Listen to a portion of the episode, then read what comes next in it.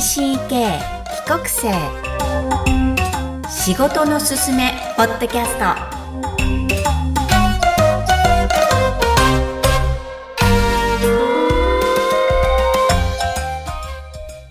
皆さんこんにちは。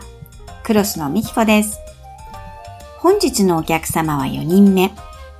幼少期、児童期、思春期を南米ベネズエラ、そしてジャマイカにも行かれたことがあり、その後またベネズエラと合計6年間ほど過ごされたことのあるお客様です。ぜひその後の職業選択、そして現役 TCK に託したいこともお話しいただいております。お聞きください。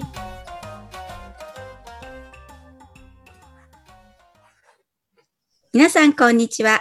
TCK 帰国生仕事のすすめポッドキャスト。今日のお客様は4人目、鈴川淳さんです。改めましてこんにちは。こんにちは。はい。このポッドキャスト、元帰国生の方に来ていただいて、ご自身の仕事の紹介、えーそして、えー多文化の経験や、その後 TCK の適職なんかについてお話しいただきたいと思っています。では、まず鈴川さん、簡単に自己紹介からお願いします。はい。えっ、と、今、通信会社で働いてて、その前は、えっ、と、大手電気会社の海外営業をやってました。はい。はい。あと何は話せばいいですかね。まずね、あの、鈴川さんの帰国生としての海外体験をお聞きしたいんですが、えーはい遡ると日本生まれですが、4歳から中南米なんですよね。はい。そこらあたり、どこにいらしたか、どんな感じだったか教えていただけますか？はい。えっ、と、4歳から、えっ、と、南米のベネズエラっていう、今、とんでもない状態になっている国に、あはい、いました。あ。で、そこから、えっ、と、小学校6年生まで、うん。えーベネズエラにいて、日本に帰ってきて、小学校5年生から、えー6年生までジャマイカ、6年生から中2まで、またベネズエラに戻りました。ってことは、スペイン語圏ですね。はい。一応あの、スペイン語圏なんですけど、2回目に行った時はアメリカンスクールに行ったんで、スペイン語と英語が、まあ、それなりに喋れます。で年数だけで言えば、スペイン語圏、ベネズエラの方が長いですよね。3、そうですね。六えーと5年ぐらい6 5、6年、はい。うーんじゃあ最初に聞いた外国がスペイン語ということになりますね。そうです、はい。えー、どんな少年でした？えー、少年ですか。まあ、ベネズエラ、当時、当時のベネズエラっていうのが、えーっと、日本っていう国を全く知らない人たちで、えーっと、なんだろう、中南米って中国人が、えーうん。貧乏な中国人、華僑が渡ったところなので、中国人そうなんです蔑視がすごいひどいああ、そうなんですか。へえ。だったんで、一番最初に覚えた言葉っていうのが、チーノコチーノ、カラダペピーノっていうスペイン語なんですけど、チーノコチーノ、チーノっていうのはスペイン、うんあ中国人。中国。コチーノっていうのは豚なんですよ。で、カラっていうのは顔で、ペピーノっていうのがキュウリ、ウリ。うん。うんうんら中国人は豚で、顔がウリみたいだ、キュウみたいな。うん。そういうあの、悪口を聞きながら生活してたっていう。なんで喧嘩ばっかりしてましたね。ベネズエラ人と当時は。ああ、そうなんですか。はいそそれで自分は日本人だって訴えるわけですか？本人だっていうと、日本って中国の首都だろうみたいな。よくわからない回答が来て、違うわ、みたいな。えーじゃあそこで現地校に行かれてたっていうわけなんですが、スペイン語が聞こえてくるのってまあ時間かかりましたか ?1 年ぐらいかかるもんですか？えっと、当時日本人がそんなにいなかったんで、日本人がいない環境にいると、なんとなく言葉ってわか、わかるようになるんですよね。よくわかんないんですけど。なので、まあ普通に理解はできてましたね。なんとなく。うーん。じゃあ五感に優れてるのかなその後、じゃあ日本に帰ってきたときは、日本語は喋れてるんですか？日本語は喋れてましたけど、ベネズエラの子供って寒い時は長ズボンを履いてるはい世界だったんですけど、で僕はその状態で日本に行ったら、日本の子供って半ズボンに半袖じゃないですか、冬は。はい、昭和はね。意味い意味わかんない状態でい行くとなんかいじめられるっていう。でいじめられるとムカつくから喧嘩するっていう、そうへいうことをしてえ。ましたね。へえ。じゃあ日本の適用が悪いというよりは、まあ喧嘩を繰り返す少年だったんですが、その後、そうですね。またジャマイカに行くときは小4ですよね。はい。その頃はどうでした？その時も面白くて、英語が全くわからない状態でジャマイカに行ったんですけど、おふまあ、後で知ったんですけど、お袋曰く、なぜか友達と物を貸し借りを、ジャマイカ人と物を貸し借りして、で、ちゃんとその期限が来ると返してるってえ、すご。なぜかこう言葉が通じてるって喋れないのにっていうのがあったって言ってましたね。うーん。だからコミュニケーションができてたんですね、当時。不思議なことに。うーん。子供がなせる技、TCK の、つまり、えー周りに溶け込む力なんですかね。そうですね。多分、その日本人が周りにいたらそれができなかったんでしょうけど、全く日本人がいなくて、か当時あのジャマイカって日本人の家族、うちの家族しかいなかったんですよ。本当ですか？はい。で、あの、大使館もなく、日本大使館も。で、当時、そこにいた日本人っていうのが、アメリカからなんか石油の仕事で来た、アメリカ人と結婚した日本人の人と、ジャマイカ人の大学教授と結婚した日本人ししかいないっていう。世界で、で、かつ、さっきベネズエラは中国人蔑視の国だって言ったんですけど、ジャマイカは中国人がお金持ちだったんですよ。ああ、そうなんですか。はい。へで、えジャマイカって当時戒厳令が引かれていて、はい。で、中国人の子供って、まあ、いい誘拐の対象なんですよ。ああ、そうなんだ。そりゃそうですよね。はい。小学校が歩いて5分のとこだったんですけれども、はい。そこに車で送り迎えししてもらって、ある時頭痛くなって家から、家に帰ろ、帰っちゃったんですよ。したらこ、す鈴川誘拐されたみたいな大騒ぎになってめちゃくちゃ怒られたことありましたけどね。へえ、これは生活してないとわからない情報ですね。だってベネズエラとジャマイカが中国人の扱いが違うなんて相当違いますよね。そうですね。うんそういう意味では面白いなと思いましたね。うーん。じゃあ、よくその、お父様の会社がそこに行かせたっていうのもまた七不思議ですけど、確かにひどい会社って。すごいですよね。もしかすると。それを受けたお父さんの豪快さも素晴らしいなっていうのが、まあ確かにそうですよね。うん、よく考えるとお母さんもすごいなっていう感じの鈴川家なんですが、その後またベネズエラに行かれるんですよね。はい。それは古巣に帰るっていう感覚でしたか？それは当時あのオイルショックになって、うん。ジジャマイカは島国だったんで、はい。物資が来なくなる。なるほど。食べ物もなくなり、ガソリンもなくなりっていう、もう生活できないや、みたいな感じになって、だったらまあ、もともと親が、父親があの、スペイン語学科の人だって、スペイン語喋る人だったんで、はい。じゃあ同じカリブ海を見るのに、ベネズエラに行ってもいいじゃないかっていうことで、ベネズエラに戻ったっていう。じゃあお父さんが決められた？会,、はい会社の命令ではなく、まあ会社が会社が決めたのかもしれないですけど、まあ当時子供だったんでよくわかんないですけども。そうやって聞いてるわけですね。はい。えご自身は、その戻った感じはどうでした？うーん、まあまたその中国人別種の国に行っちゃったんで、まあ結構大変でしたね、そういう意味では。うーん。まああ、と、えっ、と、まあ、まあ、サワサリトってアメリカンスクールに行ったんで、うん。まあそれはそれでまた楽しい世界がありみたいな。うーん。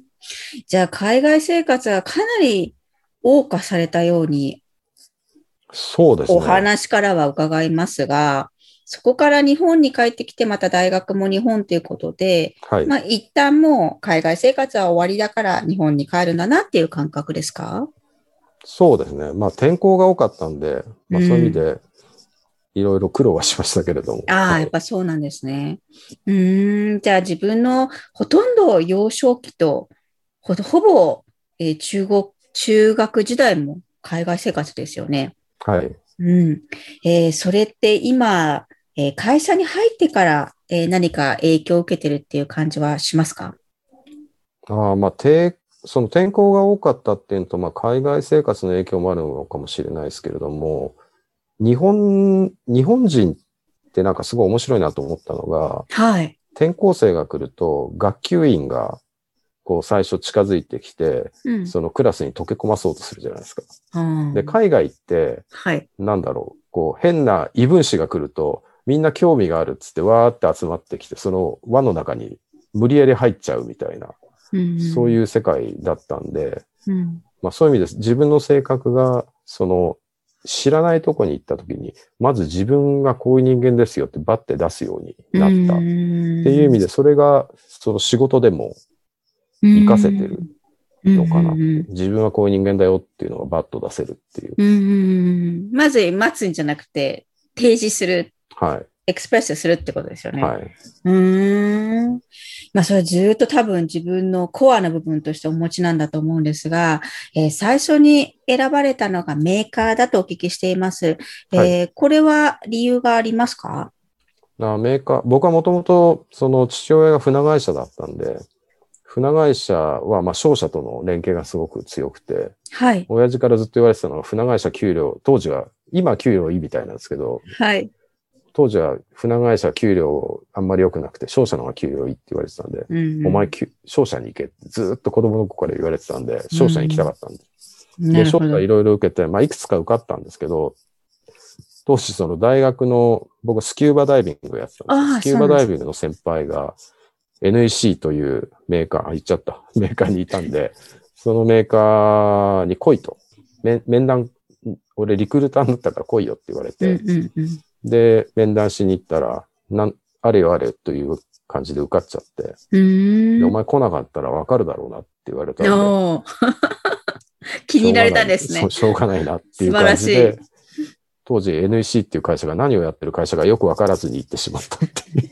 その冒険で無防備さが、なんか、あの、南米育ちなのか、どうなのかっていうところなんですが、実際にはやられてるのは海外営業、えー自分に合ってたとは思いますか、そうですね。そその NEC のいいと、いい良かったところは、その、帰国子女は必ず帰国した国を担当するっておいうよくわからない、なんか文化があって、え僕はそのベネズエラ担当になり、ええ。まあ、ある意味故郷に戻れたっていう意味で非常に面白かったです。あ、そっか。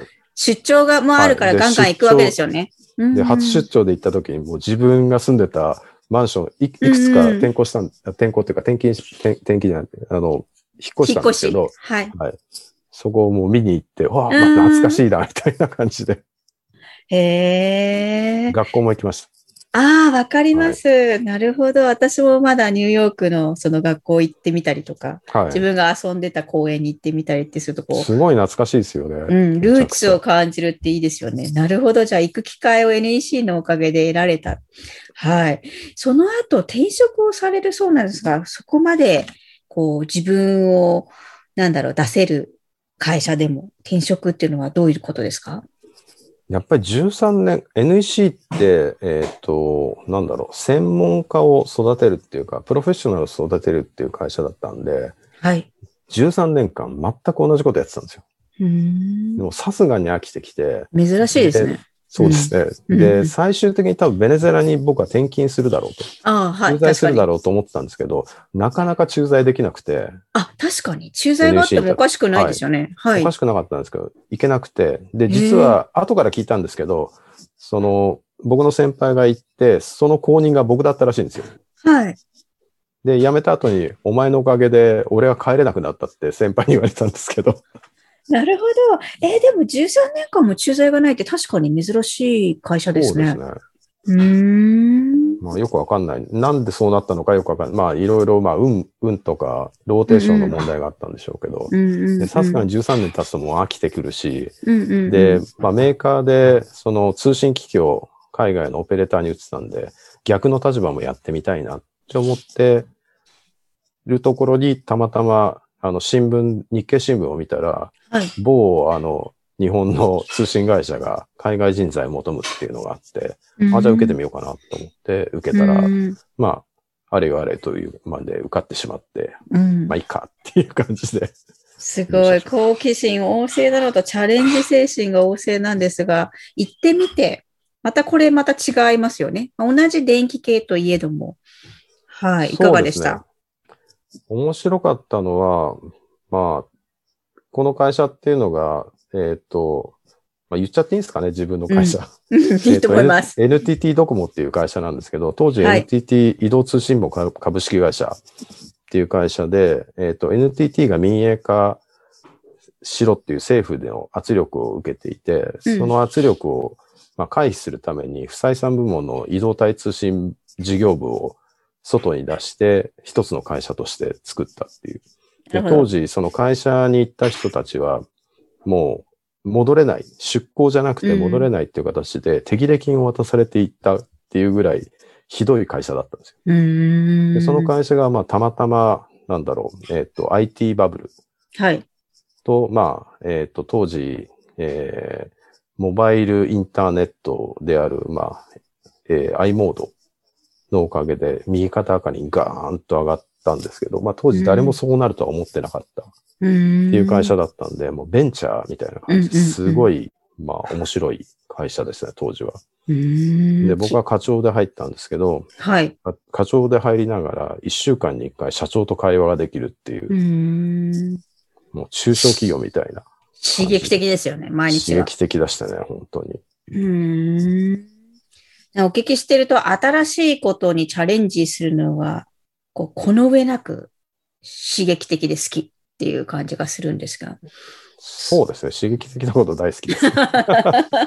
そうで言っても、こう、じっと一つのことをやり遂げる13年間も前の会社にいらっしゃったりするので、あの、突き詰めるのがお好きなんだなっていう感じがしますが。凝り性っちゃ凝り性ですね。うーん。それって海外生活があったからと関係してると思いますか？どうなんでしょうね。まあ、ある意味あるかもしれないですね。うーん。何かを知りたいっていうところですかね？そうですね。好奇心が旺盛ですよね、やっぱり。なるほど。えーじゃあ、今になって思うと、こう、帰国生とか、自分と同じように海外生活幼少期、えー中学校でまで、高校も過ごした子が、まあ、こういうところは向いてるよとか、えー TCK の適職はこうだと思うよってことがあれば、ぜひ教えてください。うーん。なんだろうな。やっぱ日本の会社にはある意味向いてないかなって気はしないでもないかなっていう。そこ？そう、そういう話をしてほしいんですよ。それはあるかなっていう気がしますね。やっうんぱ、なんだろう。下手に目立ってしまう。あ、ご自身もそうだったんですね。そうですね。目立っちゃうと、なんだ、出る杭は打たれ打たれますよねる的な感じがあるっていうところはあるのかな。で、僕はその NEC にいた時は、まあ、ちょっとそれがあり。ました？はい。でもドコモに移った時は、ドコモって逆に、なんだろう。本当に日本の会社、まあ、もともと電電公社ってそうですよ。いうところで、硬いですよね。硬い会社だったんで、はい。そういう人間がなんとなく面白いっていう感じで見られて、うん。ある意味あれよあれよっていう感じで出世できた。っていうところがあったかなって。あまりにも違いすぎるからってことですか、ええ面白い。多分自分たちにないものを僕が出せるっていうのが重宝されたのかな。うんだからそういう意味ではハマったのかな。なるほど。じゃあ逆に言えば日本企業であっても日本の土壌があってもあまりにも違いすぎてそれを面白いと思ってくれる土壌がちょっとでもあったらいけるかなっていう感じですかね。そうですね。だ当時はその N NTT ドコモってベンチャーみたいな会社だったんで、そういうとこには合うのかもしれないですね。そういう意味では日本の企業であっても。うんでも本当にそのドメスティックな日本企業だとかなり厳しいかなっていう感じはしますね、正直言って。正直嬉しいですね。この年、は私より年上の方に、やっぱりそう思ってても、あの、日本の企業でずっとやってこられて、すごい苦労もあっただろうし、我慢も、え、こんなことっていうような常識を受け入れられて、でもやってこられたっていうのは、まあ、うーん、何がそうさせましたか？こう、日本の企業でやってこれた、こう、一番大事なことって何ですか？うーん。一番大事なことはやっぱ自分はこうであるっていうのを見せ、自分の思いをちゃんと伝え、思いがちゃんと伝えられれば相手も理解してくうれる。ーん。いや、それはどこでも同じだってことなんですね。そうですね。まあ、うんただ、その、奇抜なとこがあるんでうん、ダメなとこはダメですね、やっぱり。僕はね、どっちがです NHK に入った時に、うんまあ、ししょうもない話なんですけど、当時、千えっ、と、1986年、はい。僕はあの58なんで、はい。もう大昔なんですけど、一番最初の、なんだろう、えっ、と、男女、えっ、と、なんだ雇用機会均等法。の第一規制みたいな感じだったんですけど、その当時ってやっぱり、サラリーマンってスーツを着て、うん。紺色のスーツに白いワイシャツに、まあ赤いネクタイとか紺色のネクタイとか、そういう世界だったのですけど、僕はあの、血のパンでマジですか？会社に行ったら、当時の部長に、お前は軍隊か？みたいな感じで言われっていう、そういう感じだったんで。かなり目をつけられちゃうんですよね。まあ、そもそも受け入れられないタイプの人間だったと思います。うん。わかりました。じゃあ、今の時代、いろんな選択肢があるのでね、外資も日本企業も。ただ、日本の土壌っていうのは、外資であってもよく、日本にある外資でも、同じように日本企業の部分が多いとか言われる中で、ある程度、やっぱり日本の文化も知らなきゃいけないと思われますか？そうですね。まあ、日本の文化は知る必要は、まあ、あるでしょうね。うん。うんでもやっぱり、まあ、最近、だいぶ会社も変わってきてるんで、異文化も受け入れようっていう感覚もあるし、うん、で今回すごい面白いなと思ったのは、僕の大学の同級生で、はい。あの、なんだろう、えーっと、帰国子女系の子が、はいえーっと、すごい仲良かったやつが、ソニーに行ったんですね。で、はい。ソニーで珍しくいい感じで上がり、で、その後に、えーっと、マイクロソフトに移って、えー。で今度転職して富士通の常務になったんですけど、はい。だから富士通みたいな、まあ、うん。ドメドメの会社でも、そういう人間を常務としてマイクロソフトから受け入れる、風になったんだっていうのが、すごい面白いなと思って。ああ、そうですね。逆に来るってことは、今までは昔はなかったですもんね。ん。日本の会社が、なんだろう、役員を外から持ってくるって普通なかったじゃないですか。うんうんうんだからそういうふうに変わってきてるんだなっていうのはちょっと感じますね。うん。まあ、じゃあ、日本の大企業も、えー日本自体もどんどん変わってきてるんだから。うん。だからそういう意味では帰国市場がは、なんだろう、羽ばたける土壌がだんだんできつつあるのかなっていう感じはしますよね。うん、そう、あってほしいなと思って、この番組も作ってるんですが、はい。ぜひ、鈴川さんのように、きた、あの、もう、追求する精神と、新しいところに行ってみたいっていう気持ちと、どんどんチャレンジするってことをやっていけばいいのかなというふうにお話から伺いました。はい。では、鈴川さんに最後の質問をさせてください。はい。え TCK として日本社会で成し遂げたいことは何ですか？僕ですか？僕はもう58歳なんで、もう引退してるんで、とりあえずもう老後を生活していこうかなとは思ってますと。ただ、はなんだろう、えっ、と、友達関係はずっと続けて、うん。いつまでも若く生きていきたいな、というおふうに考ーえてます。じゃあ、ベネズエラも行かれますか？これから。あ、まあちょっとコロナですけどベネズね。エラはコロナじゃなくてももう行ける国じゃなくなっちゃいましたからね。ああ、そうですか。はい。えじゃあうん。今ほとんどあのキューバより悪い国になっちゃいましたねああ、そうですか。はい正正常的にってことですね。正常的に。うん。それはこう、じゃあ、育った場所が行けなくなるっていうのは悲しいですよね。そうですね。まあジャマイカは行ってみたいなって気がしますけどね。わかりました。もう中南米育ちの、えーしかも今58歳の帰国生っていうのはなかなかいらっしゃらないので、はい。そうですこね。もう生きた化石ですよね。とんでもないです。この番組に協力いただいてありがとうございます。えー最後にはい TCK 若者に何かエールがあるとしたら、えー一言お願いします。